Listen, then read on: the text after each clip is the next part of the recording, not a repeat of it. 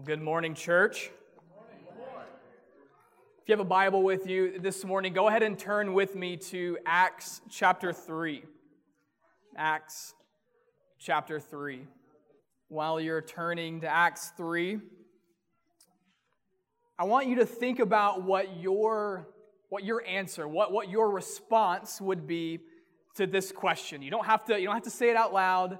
Uh, but in your heart of hearts, think about what your response to this question would be. What is my deepest need in life right now? What is, what is, what is your deepest need in your life right now? Maybe for some of you, a, a question like that, it, it, brings to mind a, a laundry list of, of uh, just tangible and practical needs. Things like financial assistance. Maybe you don't know how you're going to make ends meet and pay your bills at the end of the month.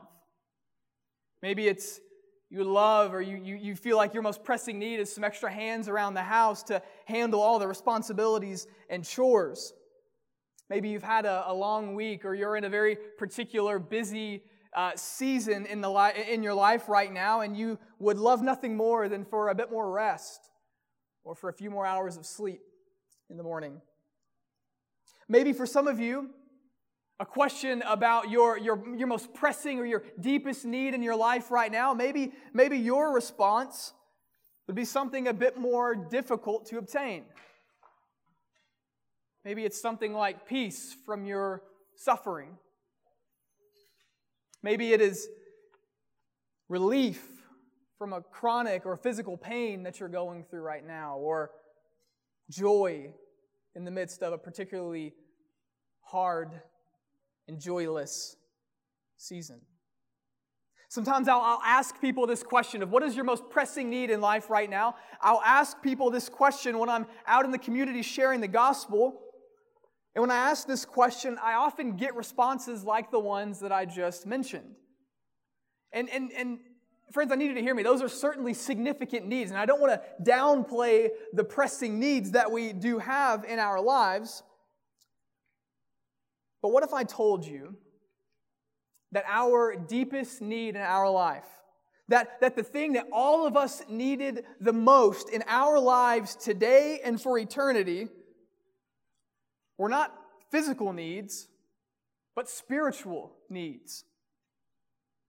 What if our most pressing need was one that we had no power in and of ourselves to meet, but there was one who has all power and all authority and who has the ability to meet that need and actually has already met that need for us?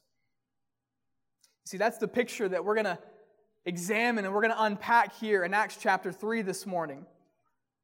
We're going to look at the life of a man who believed that he had a certain particular tangible need in his life. And we're going to see how he became the benefactor of a separate need that he was not expecting. And then we're going to be shown the depths of his true spiritual need, along with all of those who listened to the gospel proclamation that's going to be proclaimed in Acts chapter 3. So, as we continue walking through our sermon series in the book of Acts, we find ourselves here in Acts chapter 3. And as, as we examine this incredible story of the, the power and the mercy and the grace of Christ and the faithful gospel proclamation, I want us to see two matters, or, or really two events that should captivate our attention and should draw our attention away from our, our, physical needs and, and draw our attention upwards toward Christ.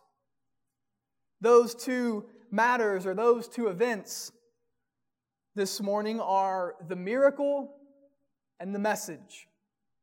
The miracle and the message. First, we'll examine the miracle of a, a lame beggar being healed in verses 1 through 10. And secondly, we'll unpack the subsequent message that Peter preaches in response to the miracle that had just taken place.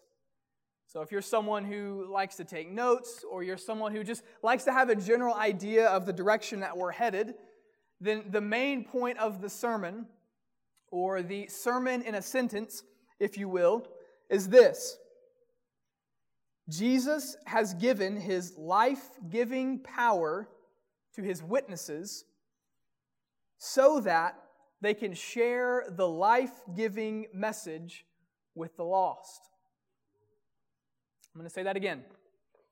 Jesus has given his life giving power to his witnesses so that they can share the life giving message with the lost. I'm going to read Acts chapter 3. We're not going to spend we're not going to we're going to read we're not going to read the entire chapter for the sake of time. We'll read verses 1 through 6 and we'll jump down and we'll round out chapter 3 and verses 11 through 16. I'll pray for us and then we'll unpack what is going on here in Acts chapter 3 with the miracle and the message. So, Acts chapter 3, starting in verse 1, the word of God says this Now, Peter and John were going up to the temple at the hour of prayer, the ninth hour. And a man lame from birth was being carried, whom they laid daily at the gate of the temple, that is called the Beautiful Gate, to ask alms of those entering the temple. And seeing Peter and John about to go into the temple, he asked to receive alms. And Peter directed his gaze at him, as did John, and said, Look at us. And he fixed his attention on them, expecting to receive something from them.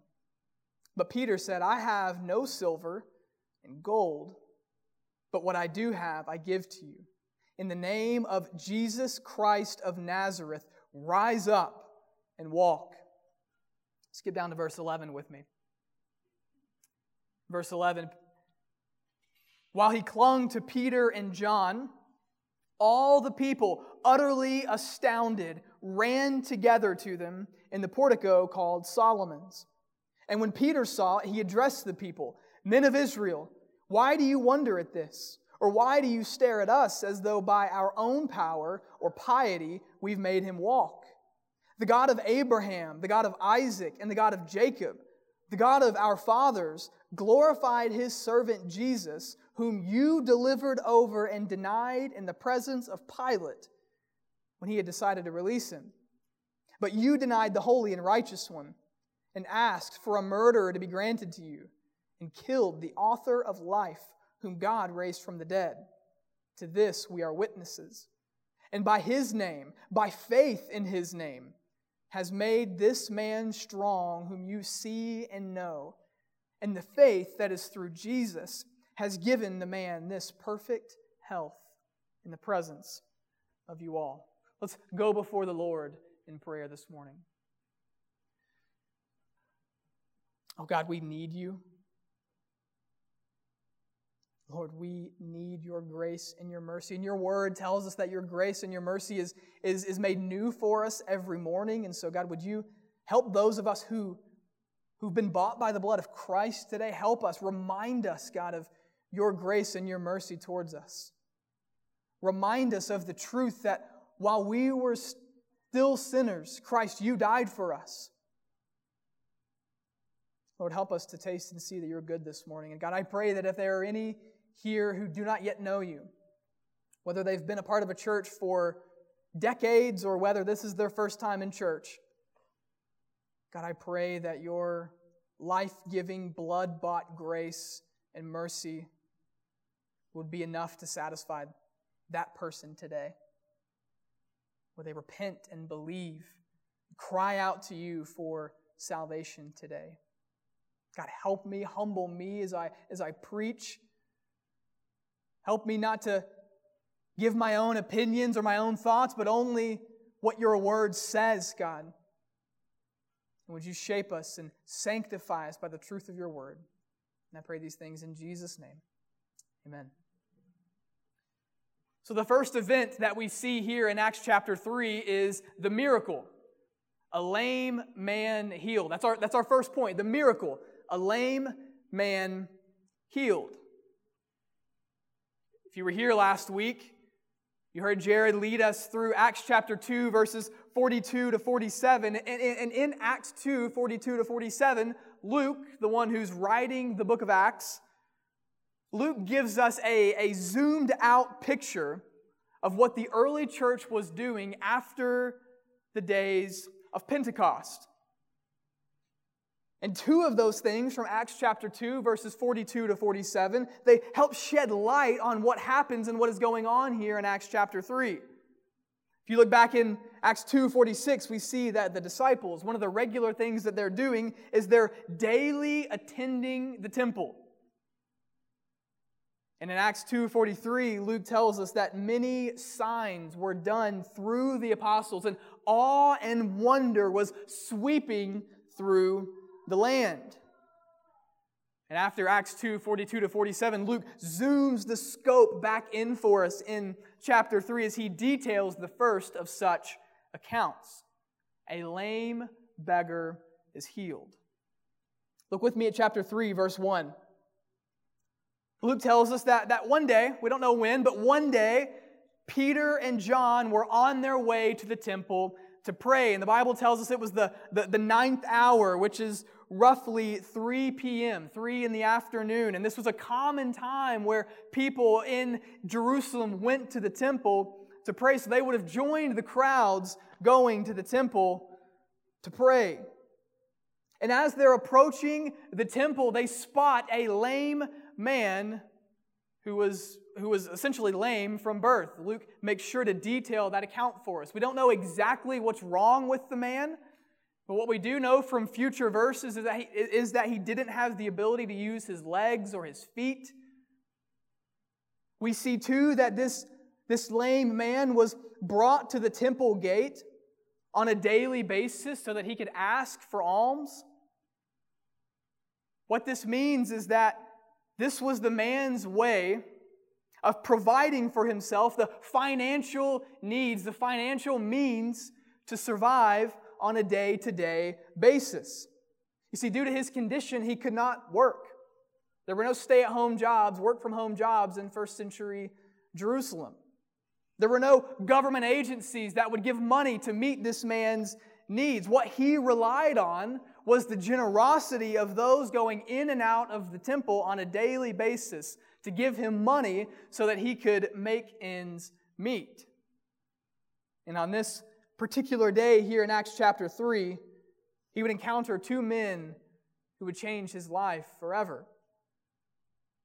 Verse 3 tells us that he locks eyes with Peter and John. And, and, and as he locks eyes with Peter and John, he prepares the same pleading request that he had essentially given to everyone else who had locked eyes with him before. And the man proceeded to ask Peter and John if they had any money to spare that day. In verse 6, Peter gives the man a response that he could have never imagined hearing that day. Peter says, I have no silver and gold. And, and we know that because in Acts 2 42 to 47, the disciples are selling their possessions and sharing the proceeds amongst the group to meet the needs of those in the group. So Peter says, I have no silver and gold, but what I do have, I give to you. In the name of Jesus Christ of Nazareth, rise up and walk. Put yourself in the, the shoes of the lame beggar for a moment. Can you imagine what must have gone through his mind when he hears these words from Peter? Gee, thanks, buddy. Wouldn't that be nice? If I could just get up and walk? Don't you think I've tried that? At this point, we see in Acts 4 that this man is roughly 40 years old. Don't you think for 40 years, Peter, I've tried to just get up and walk? Maybe he thought this was some cruel joke being played on him by a religious hypocrite going into the temple. Perhaps he was brought back to the years of suffering and humility he had faced his entire life. Nonetheless, Peter grabs the man by the arm and he lifts him up.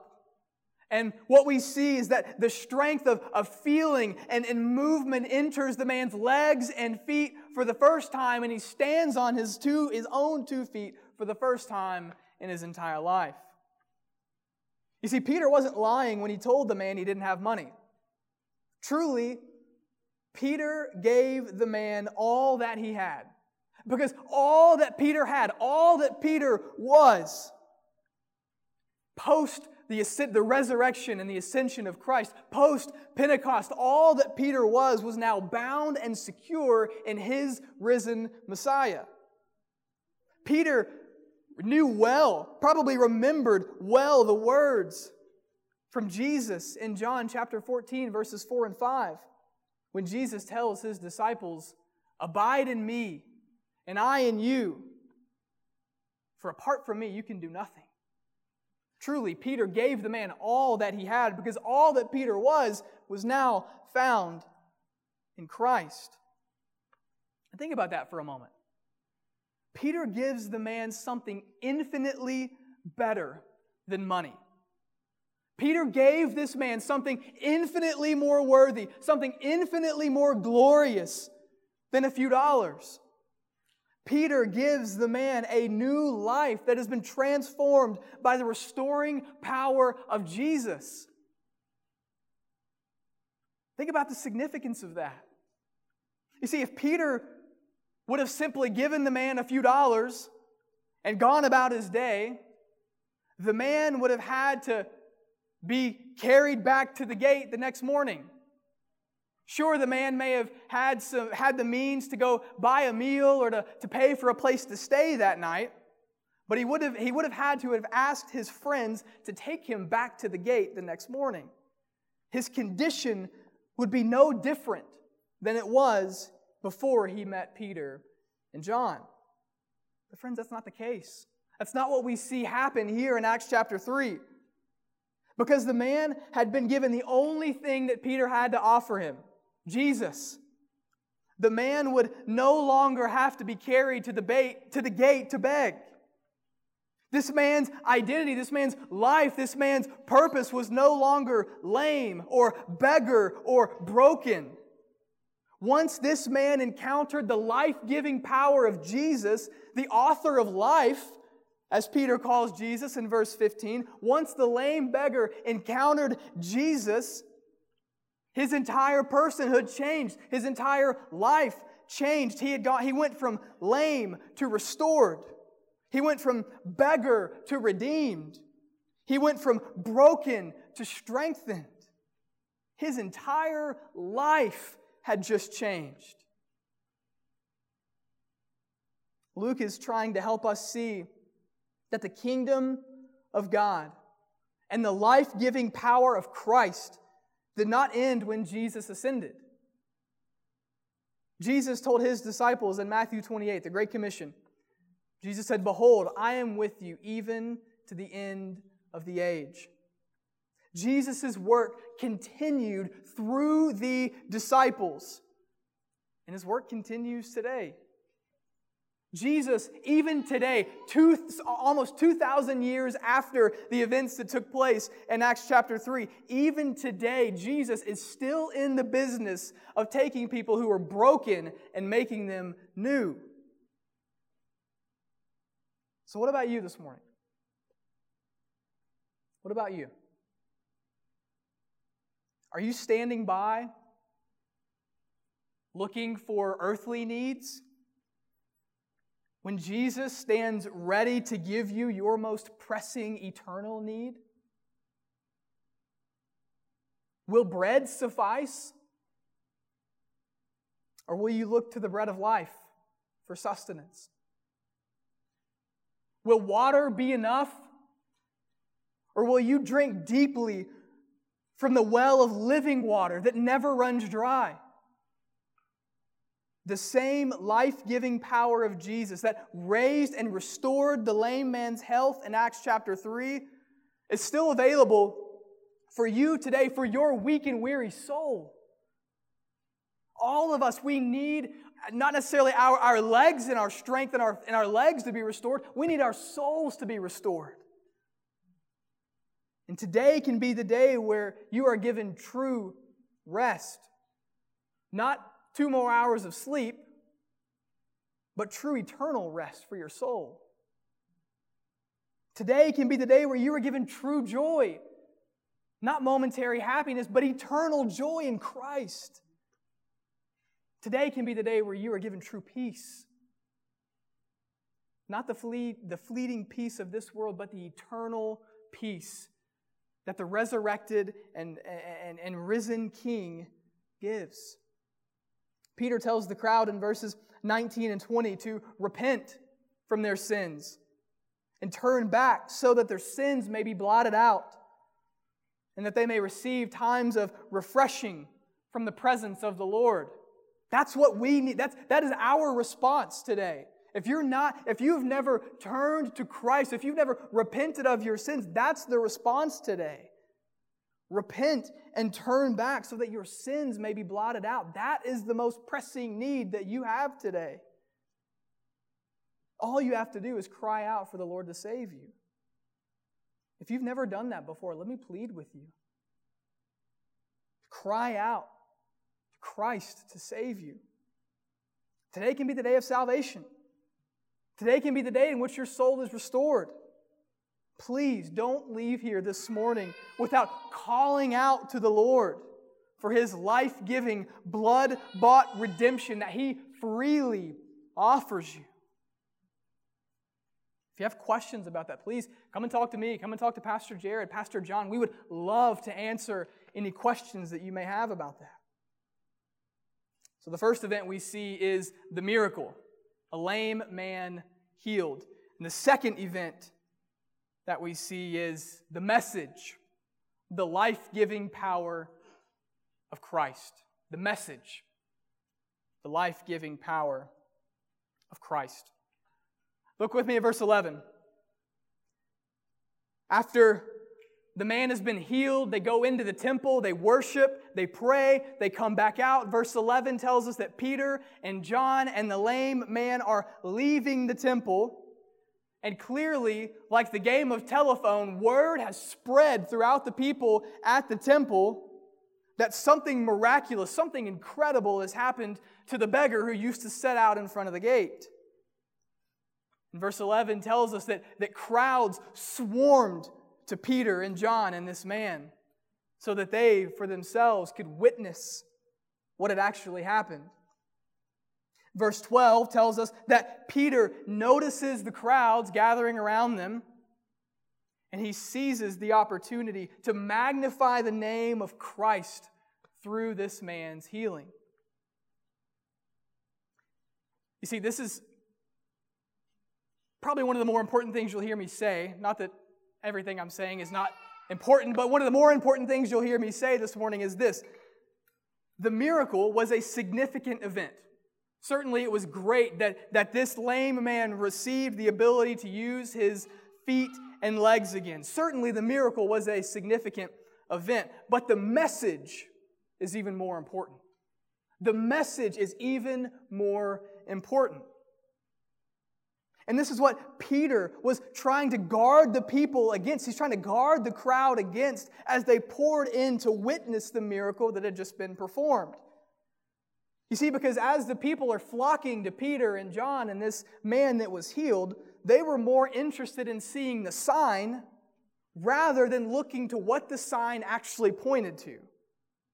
And, and even for us today, in, in our day today,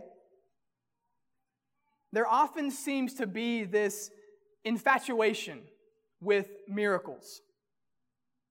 Even in our day today, there, there are, are people who, who are, are captivated by the, the, the mystery of miracles.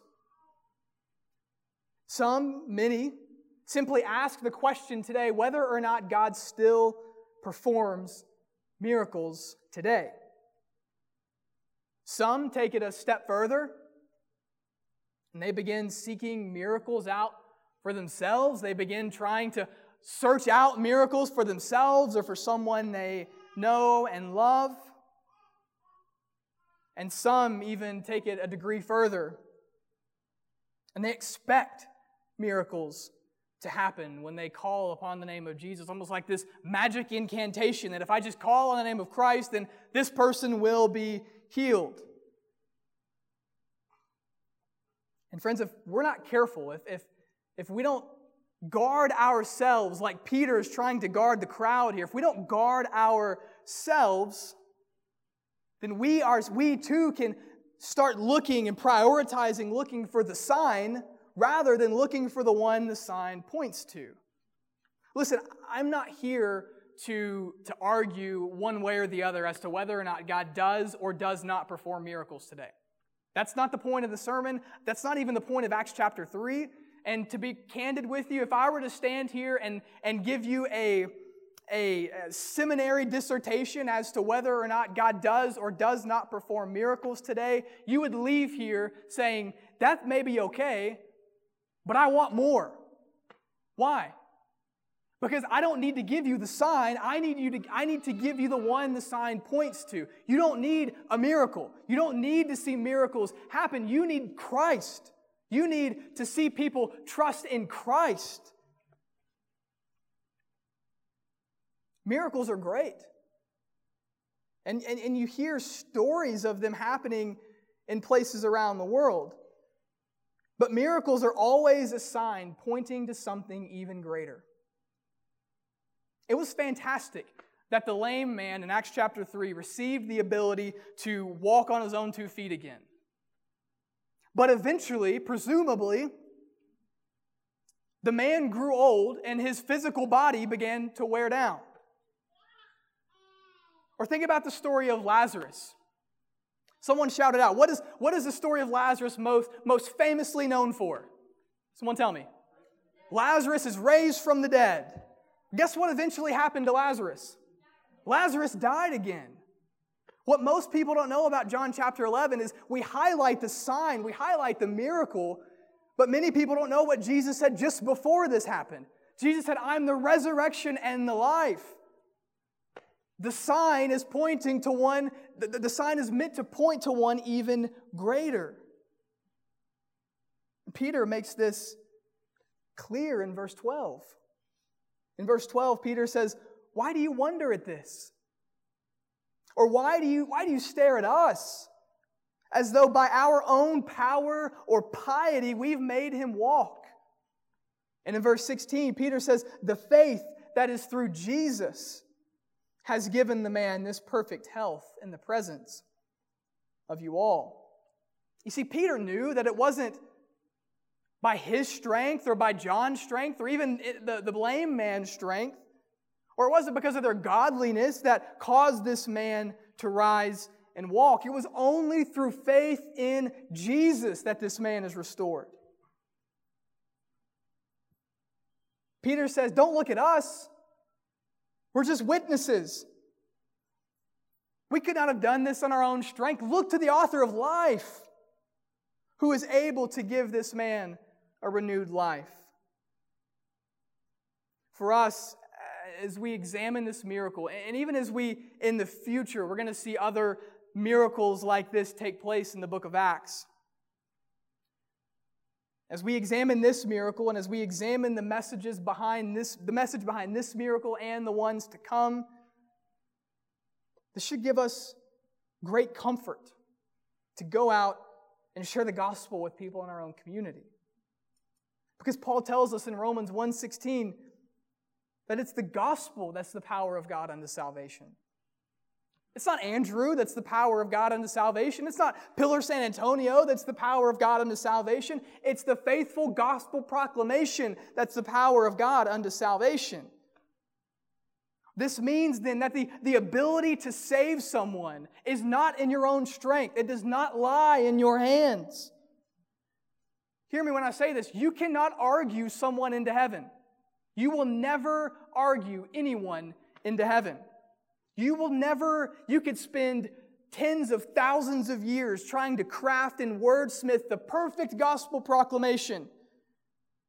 And you'll never convince anyone with your cleverness into heaven.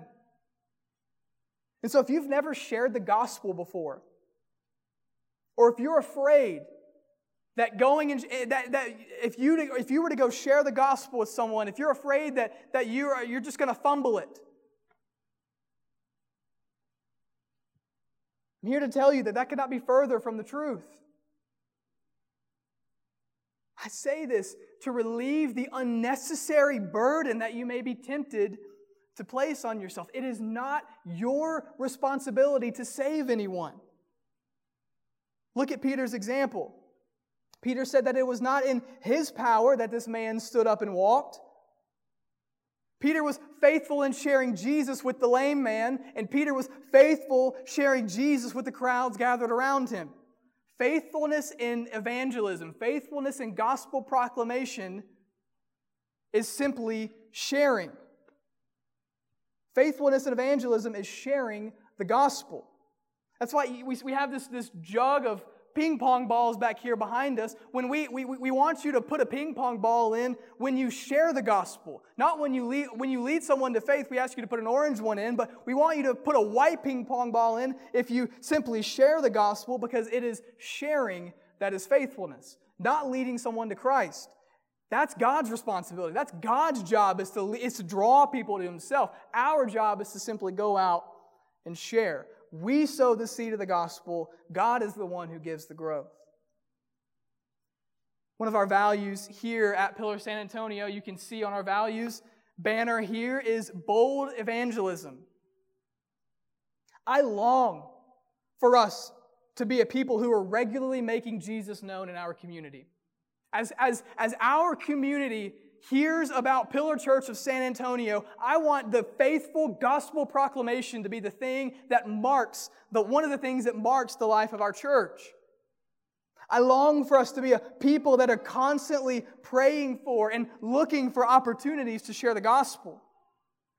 Friends, if we're going to see this community transformed by the life giving power of Jesus, we have to be the ones who are regularly sharing it. People aren't going to accidentally stumble into it. God has given us the Great Commission to go and make disciples. And, and what's inherently bound in that is faithful gospel proclamation. And so let's go and share the gospel. Let's be people who are marked by our hunger to make Jesus known here in San Antonio and around the world. Thankfully, Peter gives us just a couple principles that we can apply to our own lives as we seek to make Jesus known here in San Antonio and around the world. The first thing that Peter that we can see in Peter's message is that he reveals their sin. So as you're going out and you're sharing the gospel, what you need to do is you need to reveal people's sin. In verses 14 and 15, Peter very bluntly tells the listening crowd that they were the ones who denied the holy and righteous one. They were the ones who killed the author of life. There's no sugarcoating here. Not all who were in the crowd in Acts chapter 3 were at the trial of Jesus when they shouted, Crucify him. Yet all who were in the crowd are indicted for being the ones who killed Jesus because it was their sin that led him to the cross. 1 John 2 2 tells us that Jesus is the propitiation for our sins, and not for ours only, but also for the sins of the world. What that means then is that my sin, your sin, the sin of those in Acts chapter 3 are all responsible for the death of Jesus on the cross. All of us are guilty, like those who were in the crowd in Acts chapter 3. And so when you're sharing the gospel with someone, don't shy away from this. It's tempting to want to avoid this hard truth to lessen the blow, but we must model Peter's boldness in revealing sin to those we're sharing the gospel with. Secondly, we need to call people to repent. We need to call people to repent. After Peter tells the crowd of their guilt, he calls them to repent in verse 19. Though they stood guilty before the Lord, there's still hope.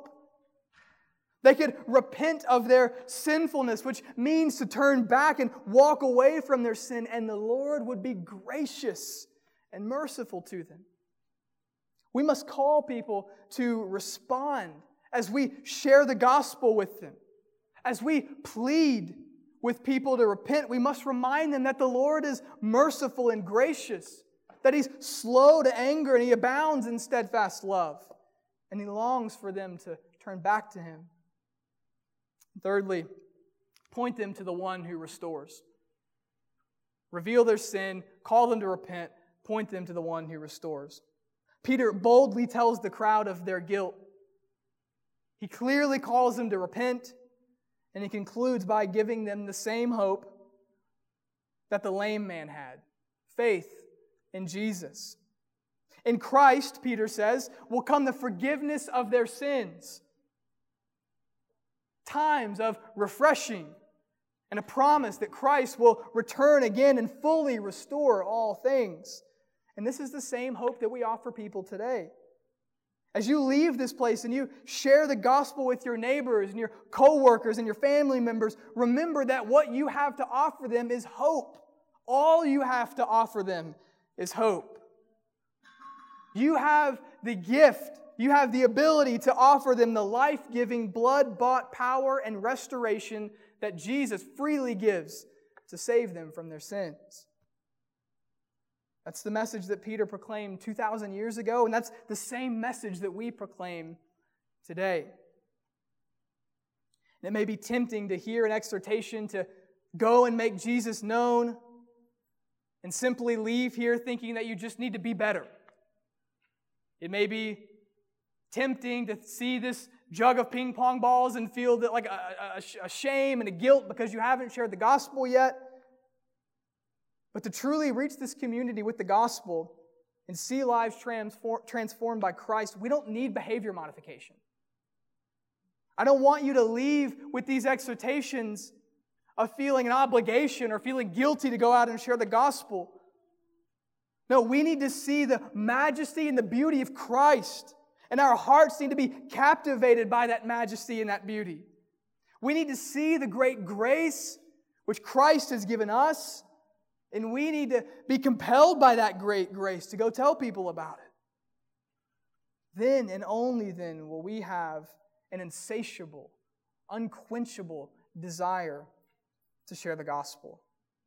Jesus has given his life giving power to his witnesses so that they can share the life giving message with the lost. Lord, I pray that we would possess such a joy that is unshakable and, and, a, and a, a heart that's full of worship and praise this morning as we come and we stand together under the banner of Christ. Oh, Jesus, would you be magnified in our church? Would you be made much of here in our midst today? We love you. We praise you. In Jesus' name, amen.